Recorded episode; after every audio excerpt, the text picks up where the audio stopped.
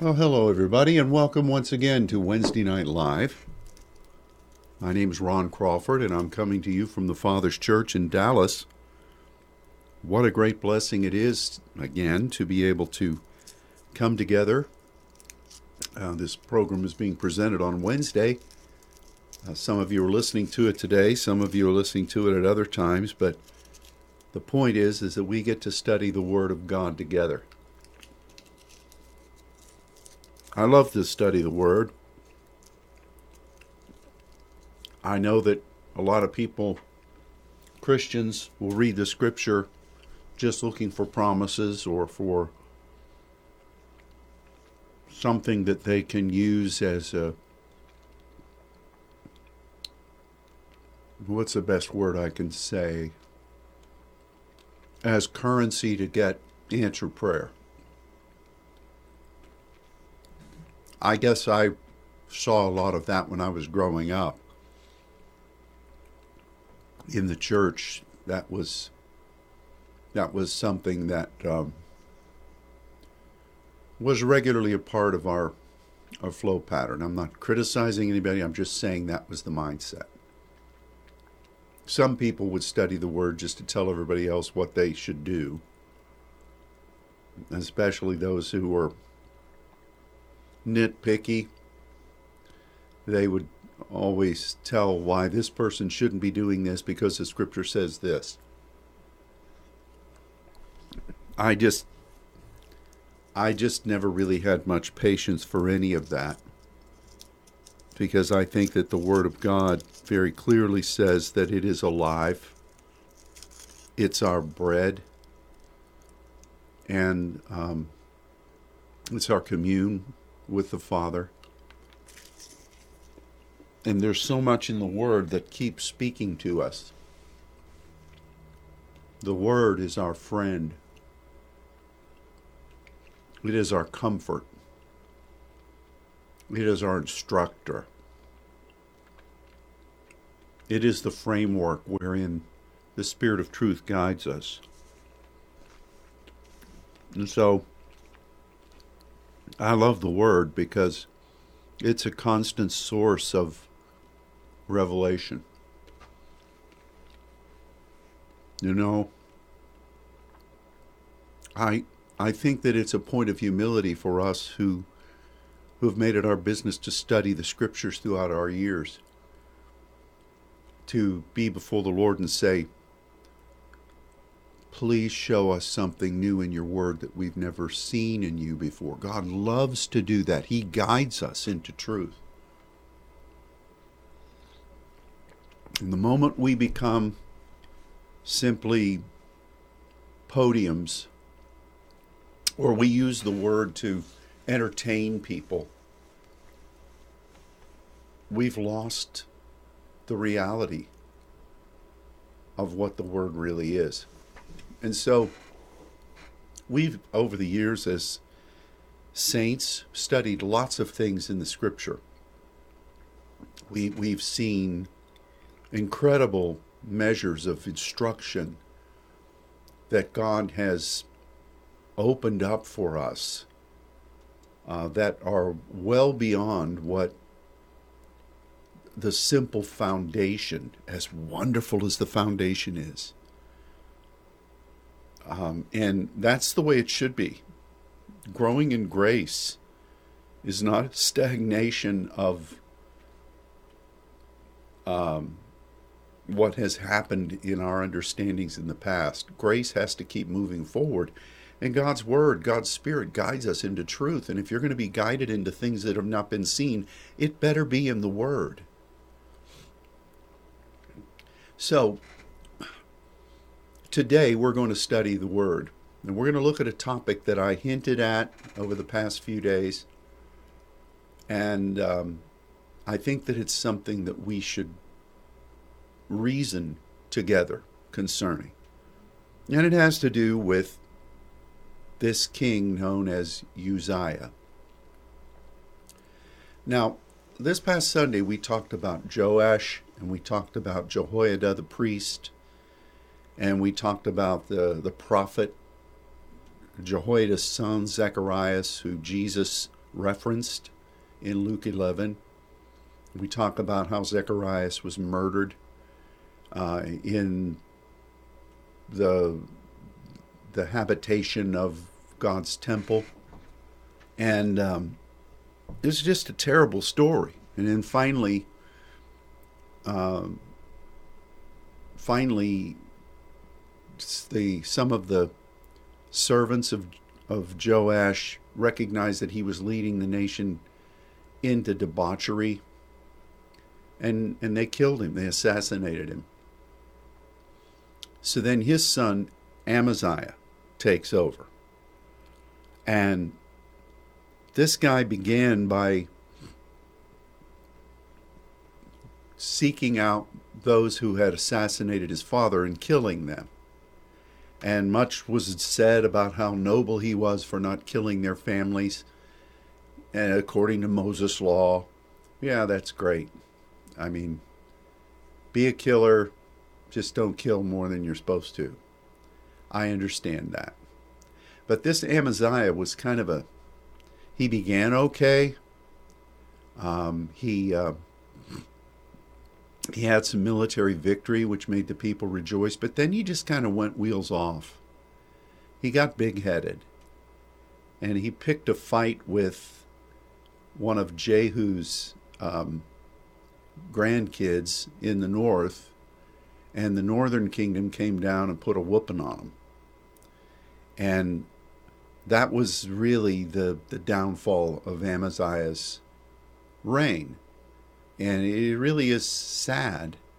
And finally, um, this uh, this whole story of how Judah was just floundering, the southern kingdom was floundering. That that whole story just can seem to continue. You had a brief flicker of time when Joash was um, um, resurrecting a point of prominence under Jehoiada, but it it just really turned out to be a, an incredibly terrible thing. Just just disappointing. You, you talk about Jerusalem. You're talking about the kingdom of David, the southern kingdom. Uh, the temple was there. It just it's just a terrible, terrible story. So, you know, Amaziah, you know, you think about it, he was surrounded by assassination. I mean, Joash was assassinated. Athaliah, who was a queen, wrongfully was assassinated. Her husband was assassinated. So the the three last people who lived and reigned on the throne of of uh, Judah were all assassinated, and then here's this guy Amaziah, and he just kind of. but there's good news. Amaziah then gave way to Uzziah.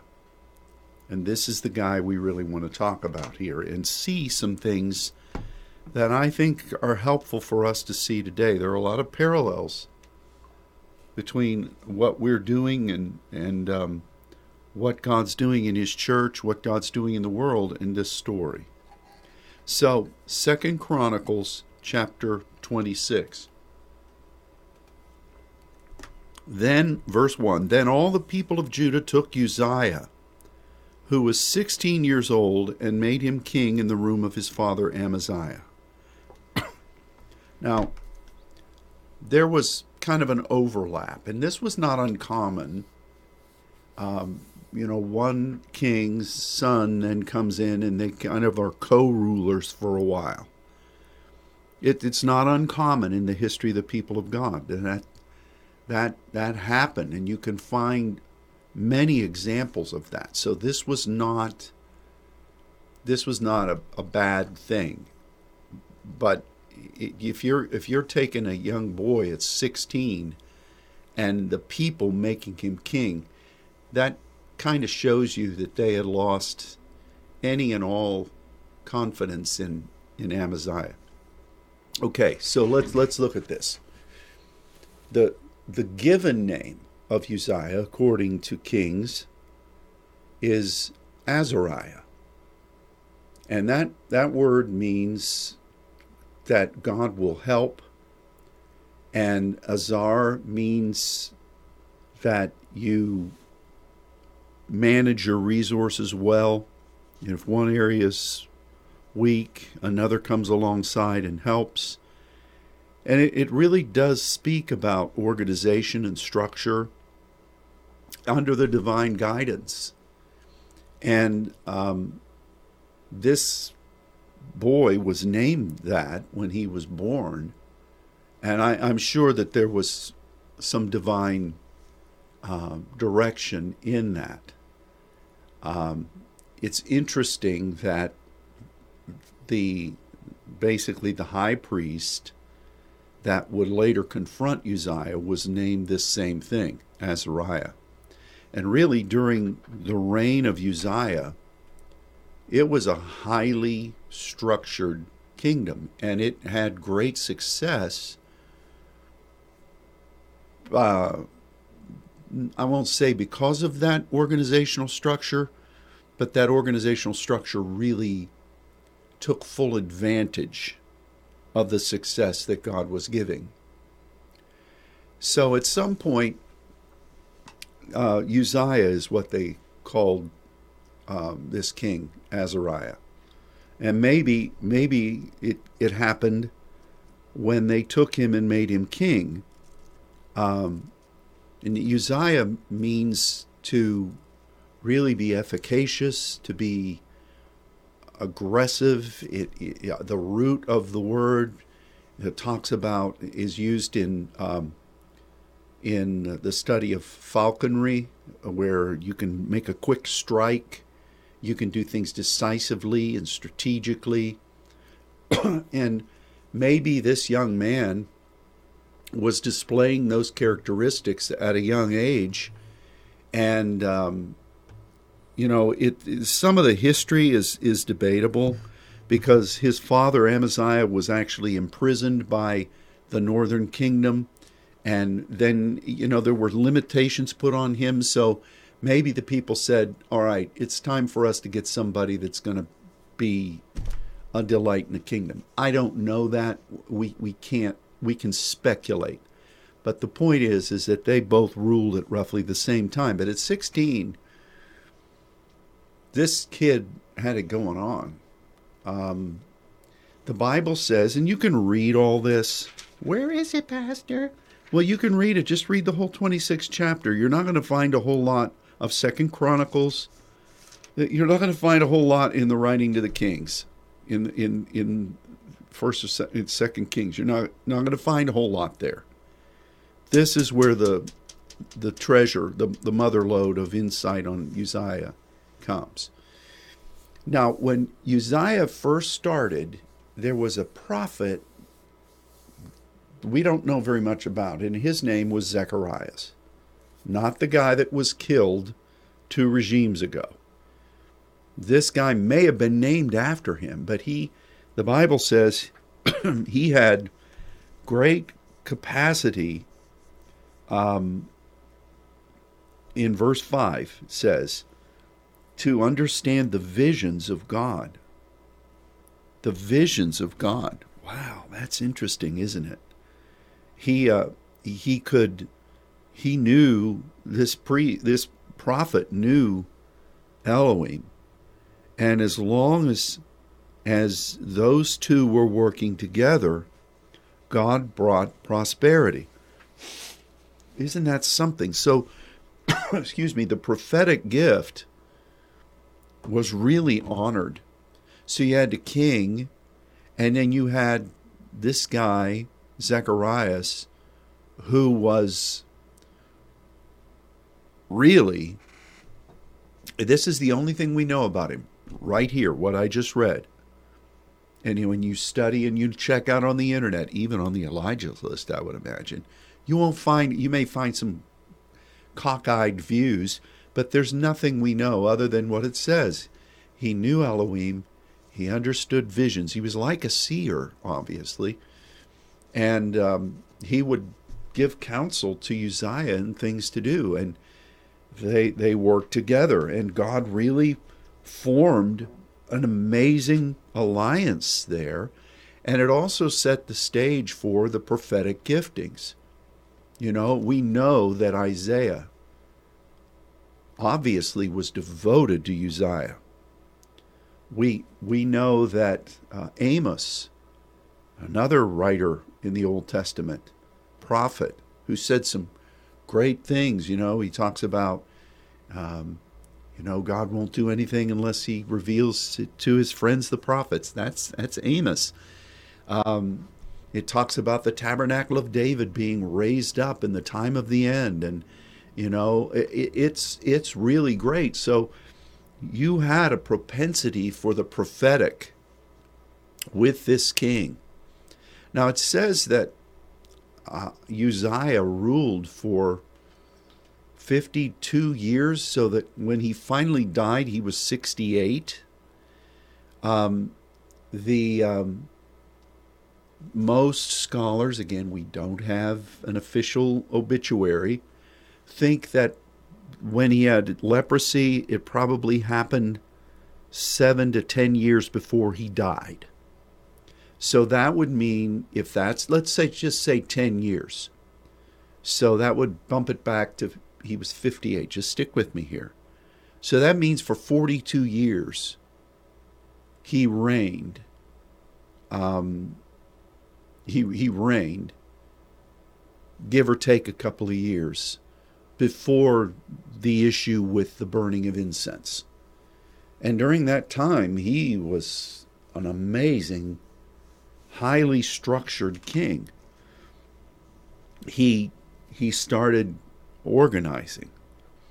Uh, the Bible says that he was inventive.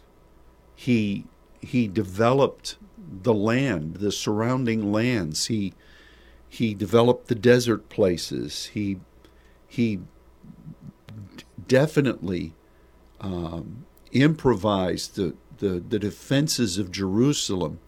And I don't know whether what he did, but it was a witty kind. It was a creative kind of thing. Whether there were trebuchets that would throw big stones off the walls, but he invented something like that, and shooting arrows and different defensive measures that could uh, really protect the city. He was known throughout the world. He he loved husbandry, so he developed the the agrarian capacities. He had a lot of cattle, the Bible says, um, and he he built an army of. Look at this. He went, he he would go out to war. It was highly structured. Verse eleven. He had a host of fighting men that went out to war by bands.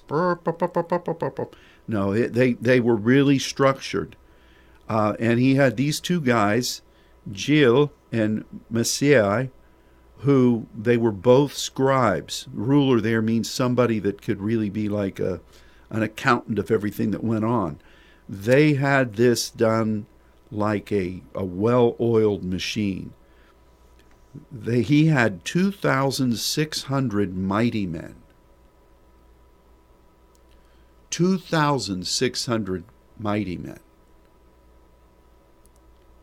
David had 30 when he was in the cave. This guy, 2,600. And he had an army of over 300,000 men. Now let's look at this in, in in reality. And I, I don't have the latest today um, schematic of this, but the United States military supposedly has like 1.2 to 1.4 million. Um, the regular army is close to 400,000 again. Don't nitpick with me here. The National Guard is like 350,000. So, in this little nation, this guy had an army that was roughly a third of the size of all of our combined military. Even later on, during the days of Hezekiah, when uh, Rabshakeh came down and they had 180,000 soldiers that came to attack and to destroy Jerusalem. It was their intent, and God killed all those guys. During Uzziah's day, he had twice that many. They would never have come to attack him. That, that it just never would have happened. So this was a very structured, very prosperous. Even down into Egypt, they recognized and honored him. Other nations were sending him gifts. Uh, it, you know, just really trying to gain his favor. But he uh, he was very innovative, and his kingdom was built on the prophetic, which is probably why Isaiah seemed to regard him so highly. I mean, let's look at it. You know, we often say, okay, here's Isaiah. He ministered during the reign of five kings, um, beginning here. Uh, you know, you also add in Amos, who is a biblical author of a Bible book who said some powerful things, and you had you had this Zacharias we don't know how long he lived. He just disappears off the scene. And God was prospering and blessing this this king. But for let's say for 40 years at least at least he was he was really a dominant force and um, that's something that we we can't we can't overlook. So, we come then to this really amazing story at uh, verse 16. When he was strong, his heart was lifted up to his destruction. He transgressed against the Lord his God the, in other words, he transgressed. He went beyond what he should have done uh, against the Lord his God, and went into the temple of the Lord to burn incense upon the altar of incense. And Azariah, and the, the other guy in the kingdom who was named the same as Uzziah, went in after him with 80 priests that were valiant men, and they withstood Uzziah we're going to look at this bit by bit. It's interesting that you had a king who was undoubtedly strong, and you had a lot of prophets.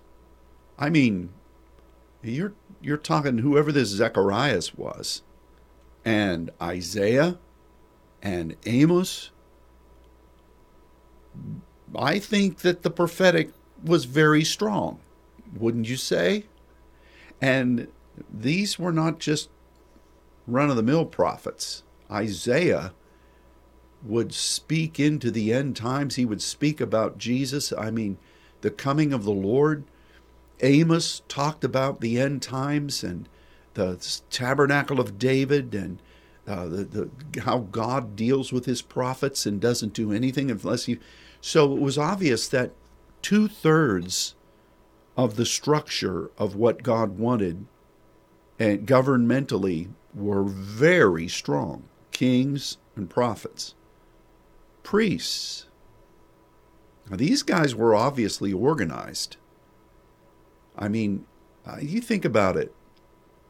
This king, and we'll talk about this in a minute, goes in to offer incense, and lickety split, this Azariah is able to get 80.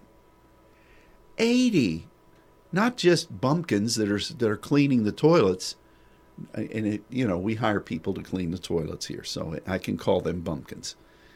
I used to have to clean toilets when I was a little boy. We'd go every Saturday night. We'd clean the church for years. So I, I'm not disparaging anybody there. So don't get the weepy eye on it. But these are mighty, valiant men, 80 of them. I mean, it how did that happen? This was a well structured thing, but obviously Uzziah must not have had that great of a relationship with the priests. prophets? Yes. The king and his army? Yes. The prosperity in the land? Of course. Priests?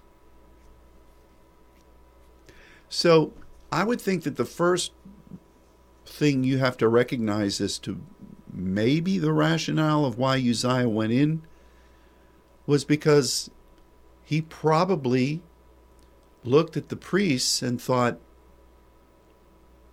you know what? I don't really know what whole what these guys are doing. I, I they're not. I, maybe I can fine tune them. Maybe I can. Um, maybe I can do some things to up their game a little bit. You notice that um, what Azariah says is that um, if you do this, you're not going, verse 18, you have crossed the line, trespassed, you've crossed the line of God's structure. And that that's true. And you're not going to gain any honor there is the word for glory.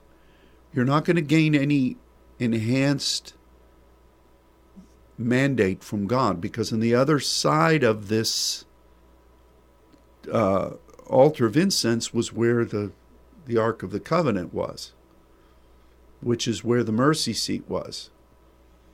And I think that Uzziah probably thought we've got everything else going on right um, in in really good fashion. Uh, the one aspect of this tri trifold system of government that I don't really, I'm not gaining uh, any blessing from, is this priestly office. And and really, if you you know the temple was supposed to be for the going forward. Remember when Solomon dedicated to establish tabernacles, and I would imagine that Uzziah was probably thinking. I'm not putting words in his head, but I'm thinking, according to what the Scripture says, according to what Moses did, according to what David did, we're supposed to be, as we're expanding we're supposed to be establishing tabernacles. I have no control over this now. I have no way of, of dealing with this. And he probably thought about how Moses was the leader, the original tabernacle, and he would go in. I'm not putting words in his mouth, I'm just thinking here. Incense, it indicates the place where we offer our prayers and we come into alignment with the burden of the Lord. We know that. There's an altar of incense in heaven right now, separating the temple of the tabernacle of testimonies from the um, the throne of God. Uh, our the prayers of the saints is the incense there. So it's imperative to recognize that there were probably other factors here than him just getting headstrong. But the problem was that he did trespass. He he did obviously did not consult with his prophets. He didn't have a meeting with this Azariah and say, "Look, we've got to we've got to come together here because there's more from this temple that God wants to activate." I'm not justifying his actions. I'm just trying to understand what really went on here. And um, so they all come in and says, you, you know, you you've crossed the line. You're not going to gain any further measure of the glory of God by doing this. So get out of here. Well, here's a guy that's reigned for decades. He is probably the most popular leader in the known world at that time. Uh, he's got an army of 300,000 men. He's he's revolutionize the prosperity of the, the, the people of God. And here, these guys coming in to tell him, get the heck out of here. We don't want you here. And immediately he was wroth. Now, again, He's probably prideful. But I think that sometimes, you know, we've talked about how iniquity is the twisting of purpose. We've talked about how pride is really an accentuation of your strengths, um, that meekness is controlled strengths. Um, I think maybe his his core thought process was good, but he just did not humble himself. Um, and he went in. Now, you know, the Bible's this business of burning incense. Um, we know Aaron's sons got in trouble with strange fire, but we also know that Solomon offered incense three times a year on the altar that he made for the Lord God. I'm not saying that it was this altar, but Solomon was burning incense. Solomon was also burning incense to demons. Read that sometime. And so did a lot of these other kings um, there there was the issue of incense. And now Aaron and, and his priesthood, they were to offer incense in the morning and in the evening, in the morning, in the evening.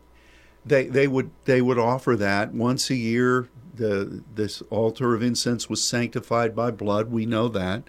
We know that in the New Testament, another guy named Zacharias, which is quite interesting, he's offering incense at the time of the evening oblation, and Gabriel shows up to talk about John the Baptist coming. Isn't that something? And then you think, did you ever think of this one? Um, and we're, we're going to come back to this. But what happened in Isaiah 6 when Isaiah says, In the year that King Uzziah died, I saw the Lord? What what happened there? All those things, but the place was filled with smoke.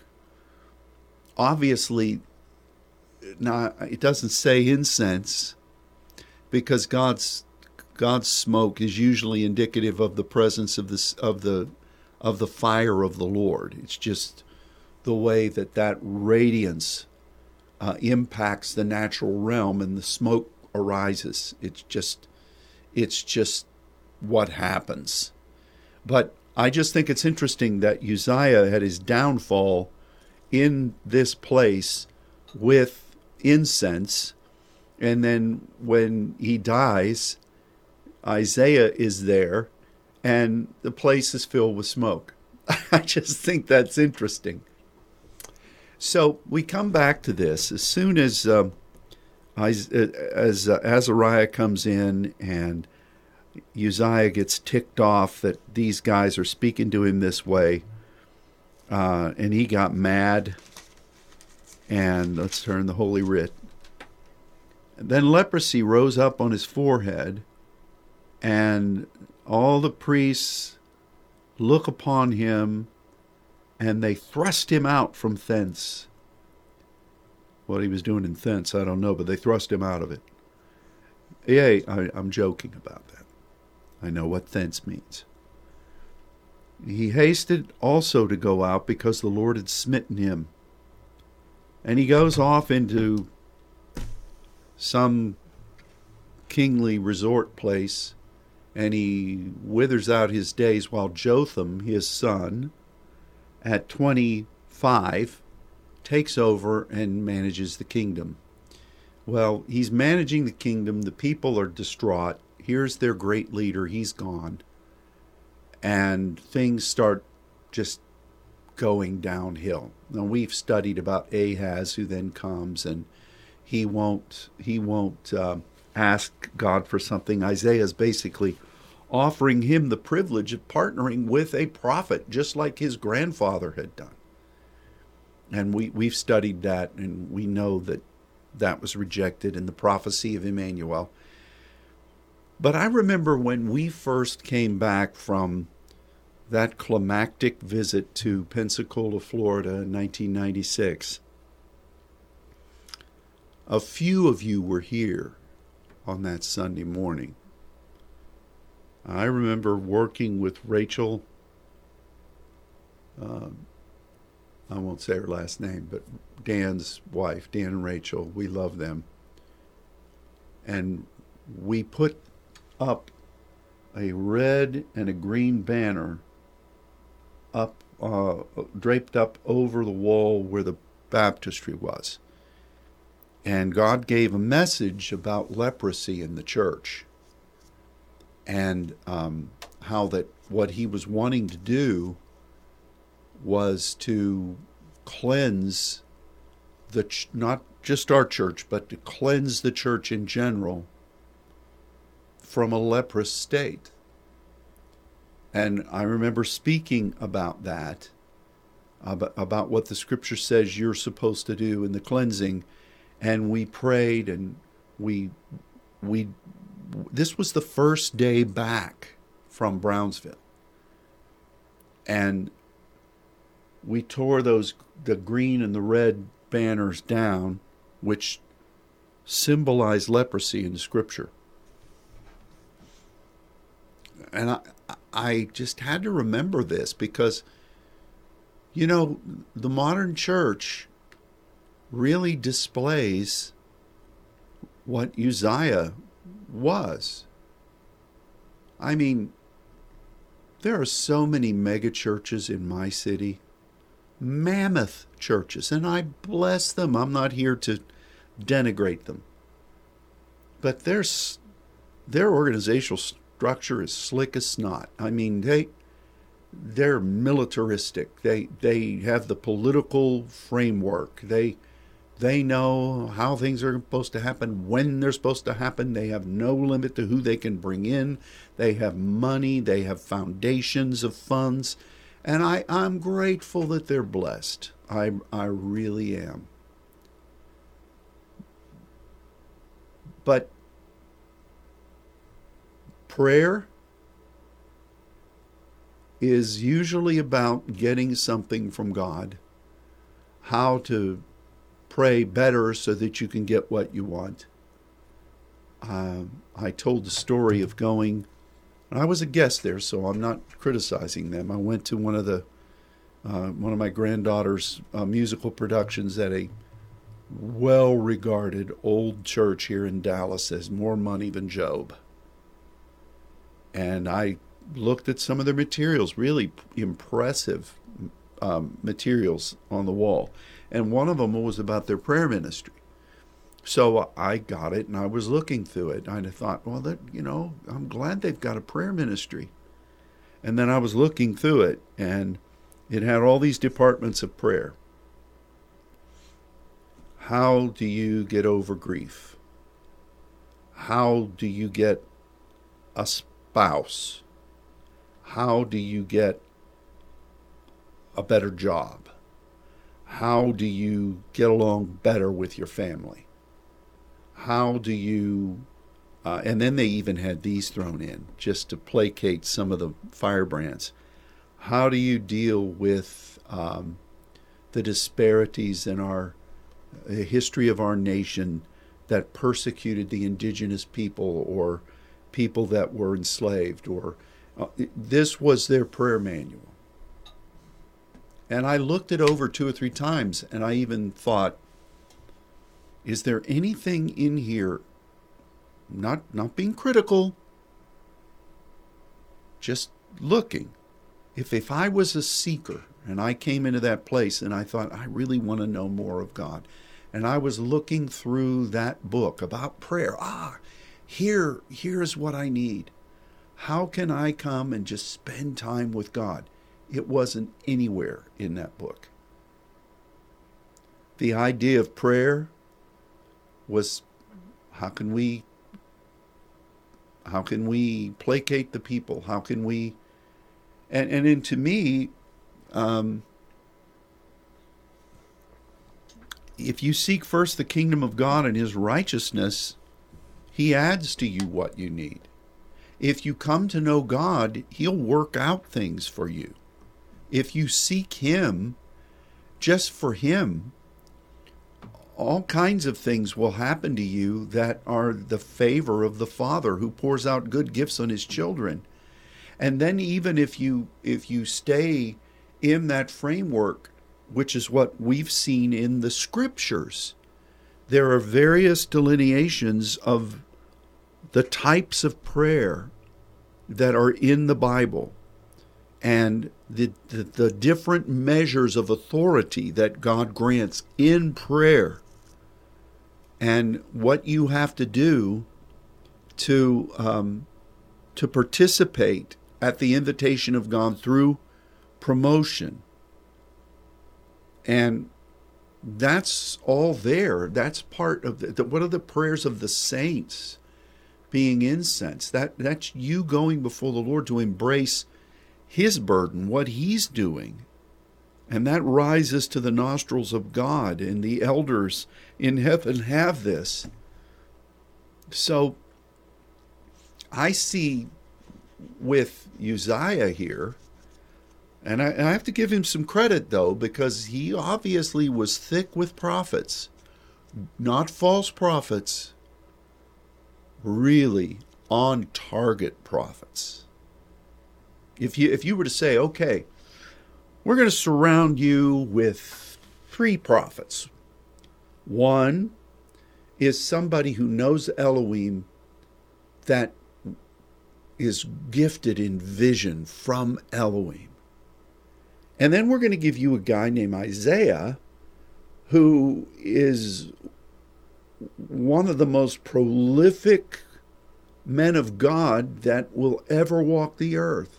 And we're going to give you another guy that we don't know a whole much about, but his name is Amos, and he sees he sees through a very strong lens into the nations around uh, Judah and even into the future of how God moves with people and what's going to happen in the end days.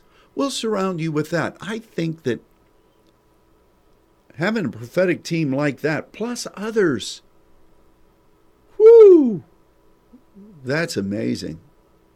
Now, why why didn't Uzziah go to his prophets and say, "Hey, look, we're two thirds of prophet, priest, and king. Um, how can we go before God and incorporate what He originally intended for that ark?" And for the sending forth of tabernacles. You know, I don't want to just go like Solomon did and start being the envy of the world, uh, being rich beyond means. You know, Solomon had wisdom, while I have creativity. Uh, it's a hair's breadth between the two of them. But I'm not putting words in Uzziah's mouth here, but I, I would imagine that there's more to this incense business than and where it's placed and what we know about it from other kings uh, in the Old Testament and what we know about it from what's going on in heaven. I would have to think that a creative guy who, looks at things and wants to, to make them better, who wants the kingdom to be everything it's supposed to be, there had to be some further motive but the priests rightfully said, "Look, you've just barged in here and you've you've trespassed. You've gone outside of the kings and the prophets into the priestly thing and you're you're doing it wrong. You're not doing it right." And maybe that there was probably a better way to do it. Well, there obviously was. But I, I, I don't think he just thought, hey, you know what? I, I have a I have a hankering to burn me some incense. Let, let me give me a censer. Let me go in there. I think there was more to it. And in this priest says, you know, you've trespassed, and I know you want to participate in the glory. It uses that word. Honor is the kabod derivatives. But it's not going to happen this way.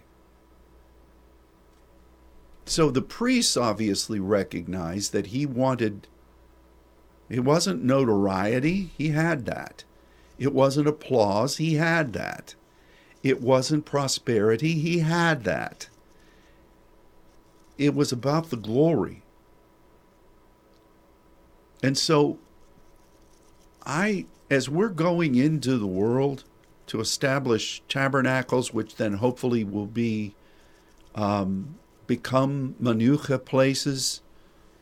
Um, you know, our seminar in March is about his rest, entering into his rest, what the Sabbat and what the what the Panau was really supposed to be. I think we need to take a really good look here at Uzziah. Now, I'm again, I'm not damning the general church, but um, leprosy in the church. I mean, you just go back. This way that God touched us, that then was uh, a something that His Spirit was also releasing to other churches in this country who are who are now family with us. The first message, the first message that we brought back was not about laying on your face, was not about diverse tongues, didn't even recognize we're speaking in diverse tongues at that point, even though we were. Um, we didn't talk about prayer necessarily. It was about leprosy in the church. Who does that? Now, if I was more slick, I could have said, Man, we got fire in our bones. We're just going to impart it to everybody. Let's just line everybody up and lay hands on them. Well, we did do that regularly. But the first message God gave in this pneumaticos house was this leprosy business. And here is where leprosy hit. When did Miriam get whacked with leprosy? When she she was a prophet her brother was a priest, and Moses was serving basically as he wasn't the king, but he kind of was, wouldn't you say? And Miriam found fault out of the prophetic office, and God smote her with leprosy. Remember that? So this this thing of having all three, and aren't we supposed to be prophets, priests, and kings? Seems I read that somewhere before. So all three of the offices should be functioning in and out of who we are, but they should certainly be respected. Now, priests should not just be icons of Levitical law. You, you should have teaching priests. You know, the Bible says that in the Old Testament. Priests should be kind of like a pneumaticos um, what Paul said to the Corinthians when I come in, you, if you have prophets or spiritual ones, let them judge what I'm saying. Paul represented the apostolic, obviously, an apostolic teacher, which to me would be kind of like the king. If you have any prophets or if you have spiritual pneumaticos ones, see if this isn't right the priests were supposed to be regulating what God wanted and representing Him in the business of prayer and making sure that things were happening the way they should. And this, this balance kept everybody functioning right. Um, so, this whole thing with Uzziah is sad, really. And again, we don't have specific dates. I'm sorry for that. Um, they say that from the time he was smitten, and I looked at four or five different five different sources, and they were all speculating. And anywhere the consensus was between seven and ten years after he contracted leprosy, he died. By that time, there was mourning. Um, Isaiah was distraught. We don't have a whole lot about what Amos said. Zechariah was obviously gone. You don't see anything more about him.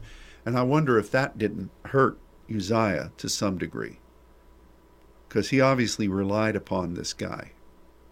But you don't live forever on earth. I mean, you just don't. Um, but he goes off, and obviously his army dwindles down. Um, his inventiveness probably was in place for a few years, but without him as the driving force, those 2,700 mighty men probably started having bickerings as who was going to be the lead now. I don't know. You know the way people are. That hasn't changed.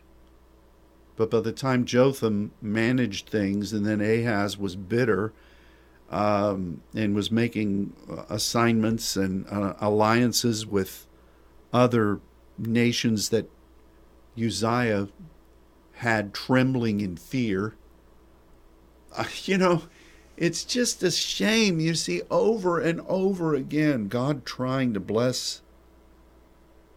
And it's said that Uzziah's reign was compared with Solomon's. Um, and and David, those three were the main the main kings who really impacted the world. He's gone. Uzziah's taken out. What would have happened if Uzziah had gone before the Lord and repented and asked for um, healing? You know, the priests had to show that. Maybe, maybe because they had this conflict, Uzziah wouldn't bring himself to to go before God and um, repent maybe that kind would have been something that God used then to open up the Holy of Holies and what that ark was really supposed to be when that temple had been dedicated. I don't know. We'll never know. But why is this important for us today? Well, for one thing, we serve the same God Isaiah prophesied into our day, Amos prophesied into our day. We've been given as saints the agenda from God to take this tabernacle of David, which Amos prophesied into, into the world. And um, we're, we're teaching about the principles the new covenant principles of these things. We're teaching about prayer. We're teaching about the prophetic. We're teaching about apostolic and authority. Uh, we're demonstrating it, hopefully. And I guess maybe the one lesson is that we've got to make sure that we, you know, I said earlier, would the pneumaticos be uh, aligned with the priest, well, we have a great high priest. His name is Jesus. After the order of Melchizedek, which really was an order of righteousness that would go to the places around the world and uh, see and vision righteousness and establish dwelling places for God at God's direction. So we are functioning in that, but we have to do it in accordance with what what God says. Um, if if you come to the point where you say, you know, this prayer business and waiting on God, I mean, eh, it's it's not enough. I'm I'm not I'm not promoting myself well enough, and so I've got to take matters into my own hands. You know, this structure God's put me in I don't really like it. I think I can do it just as well outside of God's structure and say I'm in God's structure. Have you heard anything like that over the past few years? Of course. Have you seen people in the progressive church? Have you seen things that have gone on um, in government that are trying to pervert and twist God's ways? Yeah, of course we have. And the most important thing for us is not just to be able to point it out to everybody else. Hey, look what they're doing. Look what they didn't do. Oh, that's easy. Are we doing what we're supposed to do? We are at the precipice of an amazing year. I'm not going to compare it to any other years because we've had different measures of stepping forward with God that are priceless. That's like saying in your own family, you know, what was the what was the thing that brought greater delight to you? When your daughter was born or when she took her first steps or when she first did this or when she first did that or when she got married or when she had children to your grandchildren. What's the best? Oh, this is much better than that. No, it's not. No, it's not. We just are such temporal people that whatever's happening now, what the church of what's happening now, this is better than anything. No, it's not. When you're walking with God, every step is precious to Him. You know, my oldest daughter sends these pictures from years gone by that pop up, and I see things with my granddaughters particularly. And we've got lots of pictures of when the daughters were young too. We've put them up on Legacy Box so they can access them online and watch the videos and stuff. I don't really like looking at that because I wonder who that guy is in there. It, was me, but it I don't know who he was. Anyway, um, but I look and I think, oh man, look I'm proud of, just for instance, my granddaughters. I'm, I'm grateful as a grandfather for what they're doing and the things, the way God's using them is just wonderful. But then I see pictures of when they were little, and one of them would sit on each of my legs whenever we'd go out to eat or we'd go someplace, and that was just, that was their high chair. And they would play with their food and keep me from eating, which didn't seem to hurt me much or they'd feed me, and I'm thinking, that's really great. What's, well, this is much better than that. No, it's not. So we got to be really careful when we say this is going to be the greatest year we've known.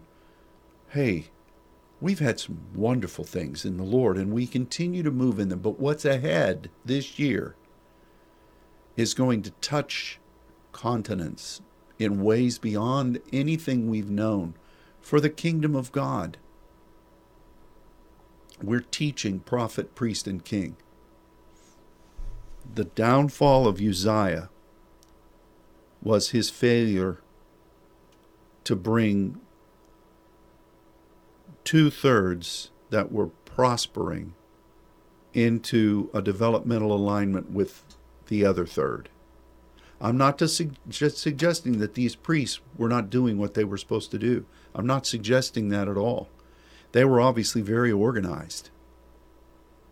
And they what they said was right. But you can be right and wrong at the same time. Obviously, there was somewhat of a lack of respect there. You know, if, if I were Azariah and I saw this king that was a magnificent king who'd brought prosperity, I might not have gone and got 80 guys. Hey, let's get, how about uh, four score people? Let's get them in here and let's get this king out of there. In numbers, their strength. That's kind of disrespectful, too. I think maybe I would have gone in there and yielded myself and said, King Uzziah, this is not the way. Can we reason together? Can we gather together with the prophets and see what God would do? But to go in and say, Sacrilege! Get out of there! You're not supposed to be there. We brought 80 guys here. 80 guys are coming to tell you how bad you are. They didn't come, and at their words, leprosy came. They didn't come after leprosy rose they came that leprosy came after the king was wroth by what was happening. I'm not defending Uzziah. I'm just looking to see what in the world went on here. So again, you know, I, I really looked at what other kings had done. And one of the stinkers is Solomon, who offered up three times a year incense to Yahweh on the altar that he'd built. Solomon had his own problems. Maybe that was the least of them. oh my goodness. Well, how does this apply to me? Well, we've just talked about something that is difficult to understand in the scripture, and I hope we've shed some light on it. And I do think that it's pertinent to where we are today and where you are. Let's bring it on down. Let's just bring it home. Are you functioning in the authority God has given you? Are you seeking God in prayer the way you're supposed to, really for the purposes of partnering with God to see His kingdom go forward? Are you doing that? Are you gleaning from God insights that He would share with you from His Word, interpretation? Or, and are you aware of what God has revealed in that way? Or is it just something in your basket that you've collected with 50 other words from other camps? Are you really walking as a prophet, priest, and king in this nation of saints that God has established you in? Or are you just kind of hanging around because, well, you know, I really don't want to be here, uh, but I'm stuck? prophet, priest, king. We need all three. I do think that it aligns with apostle, prophet, pneumatikos. I do think it aligns. I, it, it aligns with Moses, Aaron, and Miriam. We've often talked in the New Testament about apostles and prophets going forth. And, you know, Antioch sends them out. We do see that in Scripture. But what what provides for that in the fivefold? Remember what we've taught from the scripture? You had teachers and pastors and evangelists who were ministering to the Lord and fasting. Well, dear one, that's the priestly ministry. I mean, the lines are blurred a little bit. Sometimes it, it's really this that's offering, sometimes it's this that's offering. But I, I dare say that kingly ministry is apostolic. Prophetic is what it is. Where's the priest? It's people who are praying, serving the way that God has ordained them, following the leading of the Lord, be willing to go and to do exploits when God says go, or to stay and hold the ground when God says stay. True evangelist is going to know how to do both. And is it those teachers that preserve the pneumatikos understandings, not as some old dead sepulchre of belief, well, it's the way we've always done it, which is the last words of any business. What has God said? Prophet, priest, and king. We need it all. Uzziah, I really have to believe. Yeah, his heart was lifted up. The, you can't remove that. But in Uzziah's defense, he wasn't worshiping demons. In Uzziah's defense, he wasn't killing people for his own personal gain. In Uzziah's defense, he, he wasn't um, slaying prophets or eliminating other people, he was empowering people. And, and, and obviously, the temple was doing pretty well if you've got a high priest and you've got 80 valiant leaders. They weren't, they weren't in deficit mode. Um, the nations respected this guy. And so, in defense, he must have been doing something right. And you, you must be doing something right if you have a prophet like Isaiah who's grieving for you, and Amos, who right at the beginning of his book states, I served during Uzziah's days. And he doesn't say anything bad about Uzziah. So you must be doing something right. But you can do everything right and mess up. You know, Moses. I think Uzziah was on the verge of great breakthrough. I think his I think his motive was right. What about Moses? Here he is. He served God, friend of God, not in dark speeches. We know that. And he he comes, God tells him at the right hand, you go and you speak to this rock. And he gets up there and he whacks the rock and he tells the people off. Here's your water. And God says, You're not going into the promised land. One mistake. Uzziah, one mistake. And there are others. What, what is God vindictive or is this showing us that when you're on the verge of amazing breakthrough and God is giving you enhanced authority beyond what you've known, no matter how great that's been in representing the kingdom, and God is giving you viewpoints of what He wants to do that are beyond what you've known, certainly for Moses, prophesying into a rock. That was a biggie. For so many reasons, it was an advancement of what he'd known. Does that mean God's a meanie? Or does that mean to whom much is given, much is required? So, I don't know.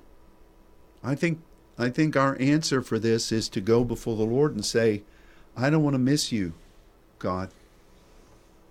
So let's all do that. Thank you so much for joining us today. May God bless you and um, read through that 26th chapter in Chronicles, and I think it'll it'll speak. God bless. Goodbye.